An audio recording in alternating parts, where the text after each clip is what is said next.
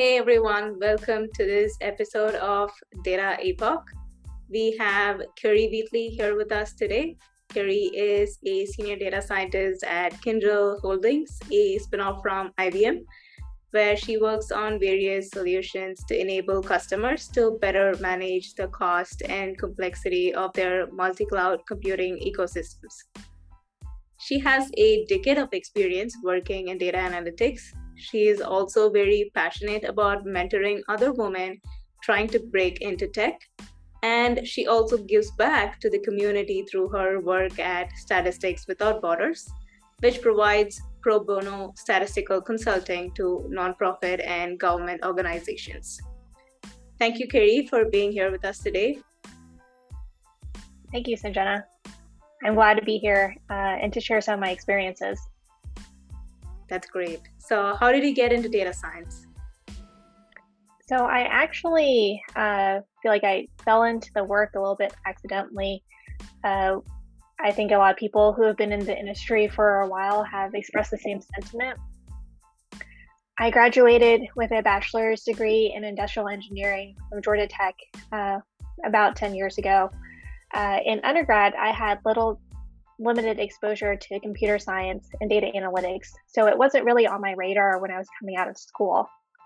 When I started my career, I knew I wanted to gain a lot of experience and that consulting was one of the best avenues to do that.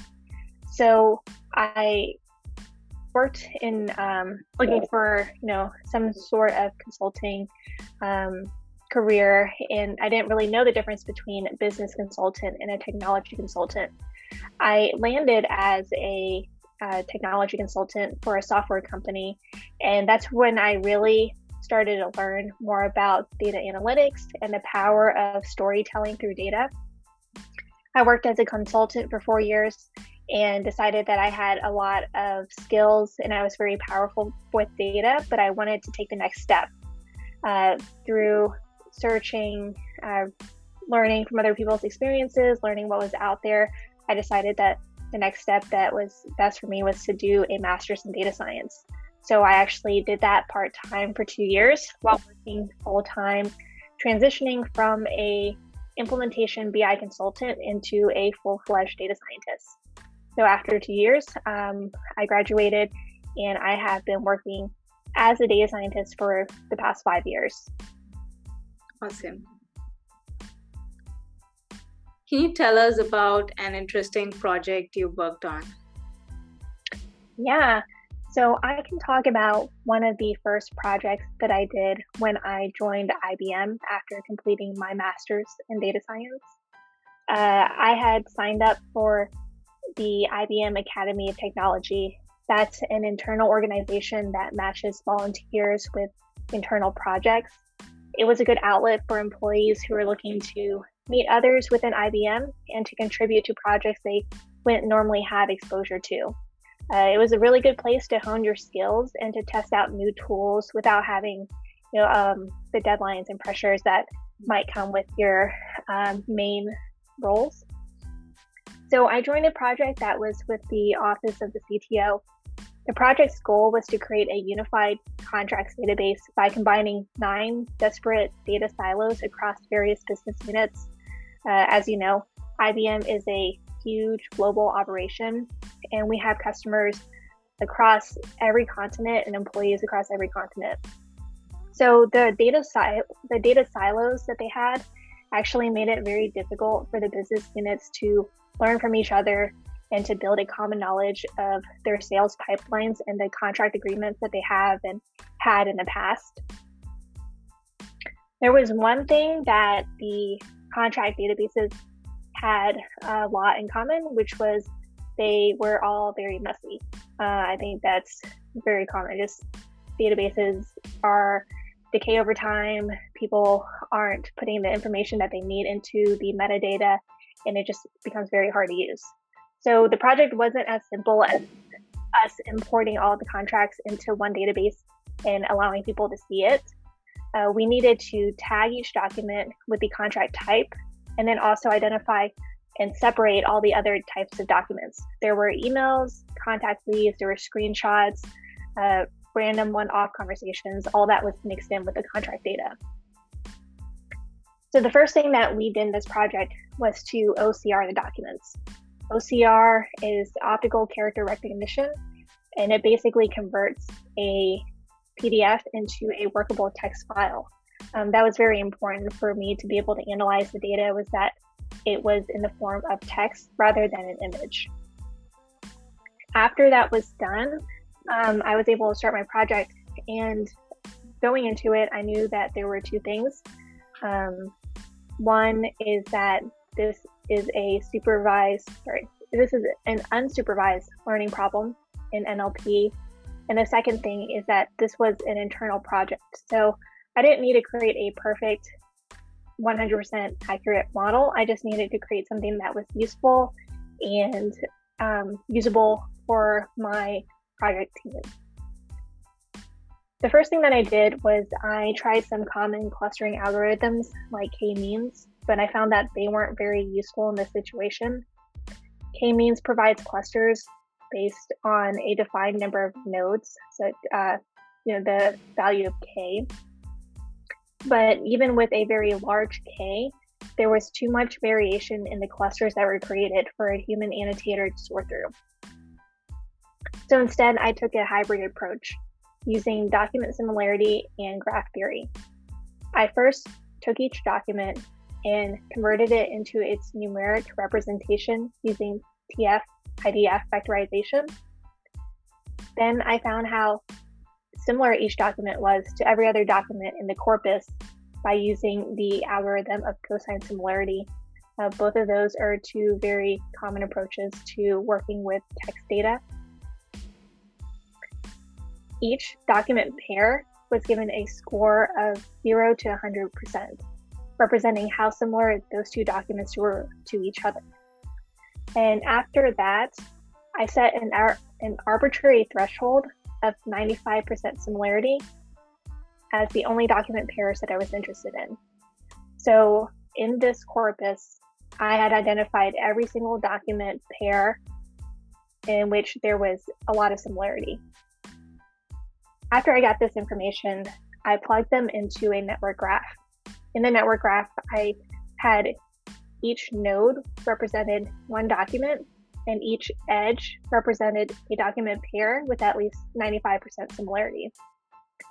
In this network, I distilled into the individual disconnected graphs. So each disconnected graph here represents a group of similar documents, and this produced the clusters that I was originally looking for. Um, after this, there was a little bit of non data science uh, engineering cleanup code. Uh, in this code, I programmatically sent each of the documents within a cluster into a folder and sorted the folders by size. Uh, one folder might contain hundreds of documents, and each of those documents in that folder was very similar to each other in appearance and structure. At this point, that's where I was able to give um, the product over to our hand annotators, which were the other team members on my project. And they could, within minutes, could tab through all the documents in 10 folders.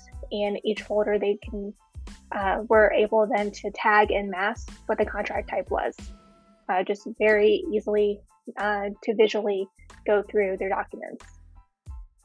So my model actually ended up being a huge hit with my fellow volunteers who were uh, hand annotating the contracts. And over time, I was able to refine it by changing the vectorization from TF-IDF to account vectorizer. That ended up being more powerful uh, because it took away some of the um, company names or very specific terms that were being used in contracts. And then I was able to create additional folders with decreasingly similar documents in them. So we would hit the easiest low hanging fruit documents and then keep working into the more complicated, uh, less common documents. Noted that was actually a very detailed and realistic account of you know a real world project um, so what would you say are some key takeaways and lessons from this project So I would say that um, some things that I learned is that experimentation and creativity is a very important part of data science. There wasn't somewhere where I saw this exact problem and people were able to give me step by step guidelines. So experimentation was key. I tried some approaches at first and they didn't work. Um, and eventually I was able to land on a hybrid approach that was taken from some of the studies um, that I had and put together to create the solution. Um, I would also say that we didn't need 100% accuracy in this case. We just needed enough to be able to get the you know project members to acceleration and to speed. So don't always feel like you have to get a perfect result or a perfect model. You know, in a lot of cases, um, trying to get the extra percentage point of accuracy is not worth the amount of investment and resources. Um, and then the third thing I learned is that human feedback is awesome.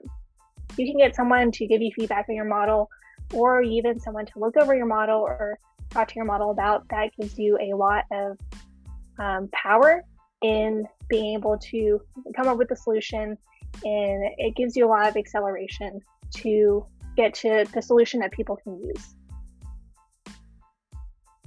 Very cool. And did you get chances to like tap into these learnings or reapply them at um, other stages in your career? So that actually, um, for this case, I was able to apply the same approach for two different projects for two different organizations uh, when the COVID pandemic started in early 2022, I volunteered for a project with Statistics Without Borders. Uh, the project was done for the Montgomery County MD Virtual Emergency Response Team. Uh, they approached Statistics Without Borders with a question. Um, they wanted to know if they could use Twitter data to identify whether there was more conversation about COVID within certain areas of the country. Um, this was during a time when COVID was uh, very new and there was very little information about it. And they were just trying different ways in order to understand how COVID was spreading within different areas. So, the project that we started with SWB, uh, Statistics Without Borders, was to label tweets as relevant or not relevant for COVID in order for the team to then use in downstream analysis.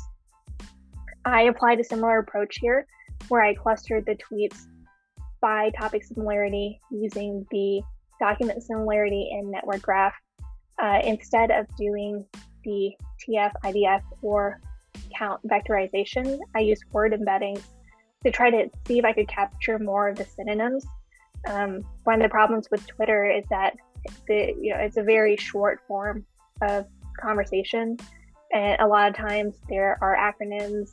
Uh, they use a lot of smileys. It's just a harder um, like text to use.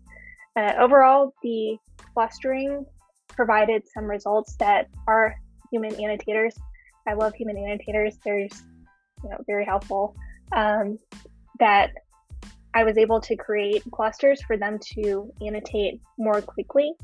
Um, but overall, the results were not as strong as when you have predefined contracts. Um, so it was really cool to be able to see a different problem that could use the same solution. And um, it was, I was also able to get to speed there because I already had experience working with this type of problem. I was also able to use the same approach later when I worked on a project at IBM. I was working on the multi cloud management platform team, and this project ended up becoming a new product offering, and I also filed two patents for the work. Now, the overall solution was much bigger than what I described in my previous project, but a lot of the learnings that I gained from that project was used in this one as well. So the core of this project was to categorize different key value pairs as being the same information In cloud computing, there's the concept of key value pair tags uh, that are attached to different assets. So, one example of a key value pair would be an environment tag that has uh, production or development or testing on it. The problem with these tags is sitting in the environment is that there are no constraints on it. So there could be spelling mistakes, uh, syntax- syntactical errors, abbreviations.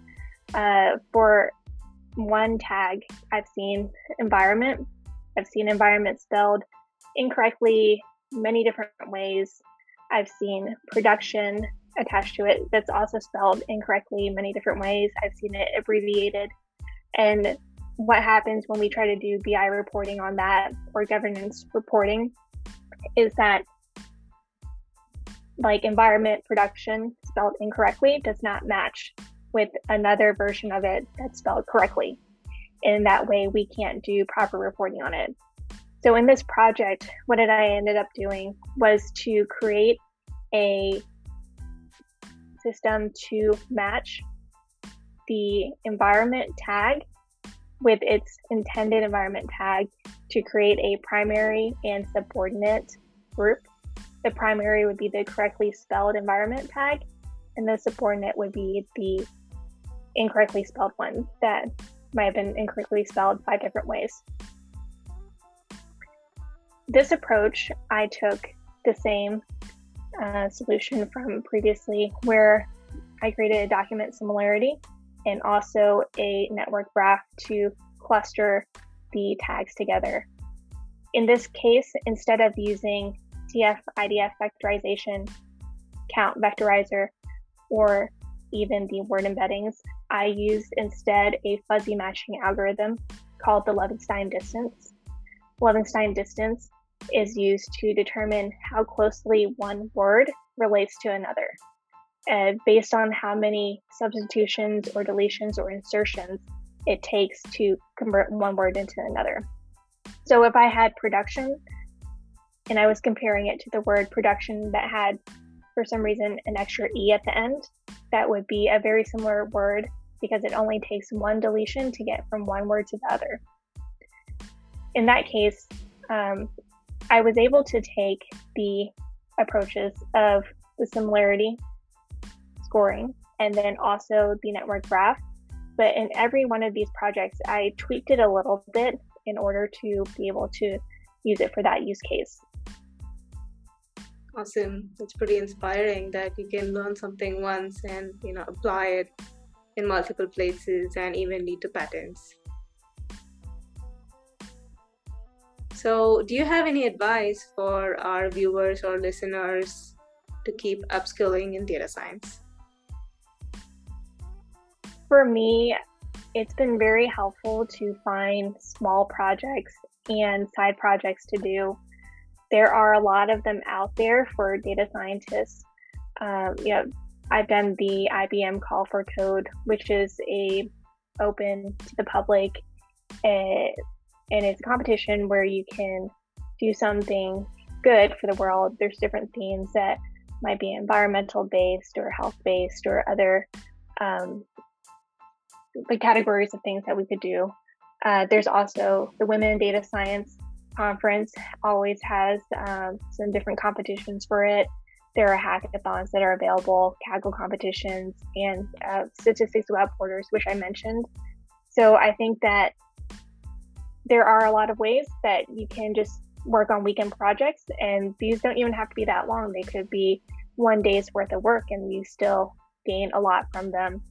Uh, something that I think is also very useful is when you do a project, maybe jot some things down, post it on towards data science or post it on your GitHub page and just kind of let it out there and let other people see what you've been doing. And that encourages other people to, um, you know, look at your work and talk to you about it. There's a lot of collaboration online. I know that um, there's a lot of people that are interested in collaborating. And I think that's one thing that has helped me is having other people reach out to me and ask me if they want to, you know, if we want to be on the same project and work on something on the side. And then you kind of get to share your results with other people. Awesome. So thank you, Gary. This has been great information and great inspiration. I'm sure everyone. Thank you.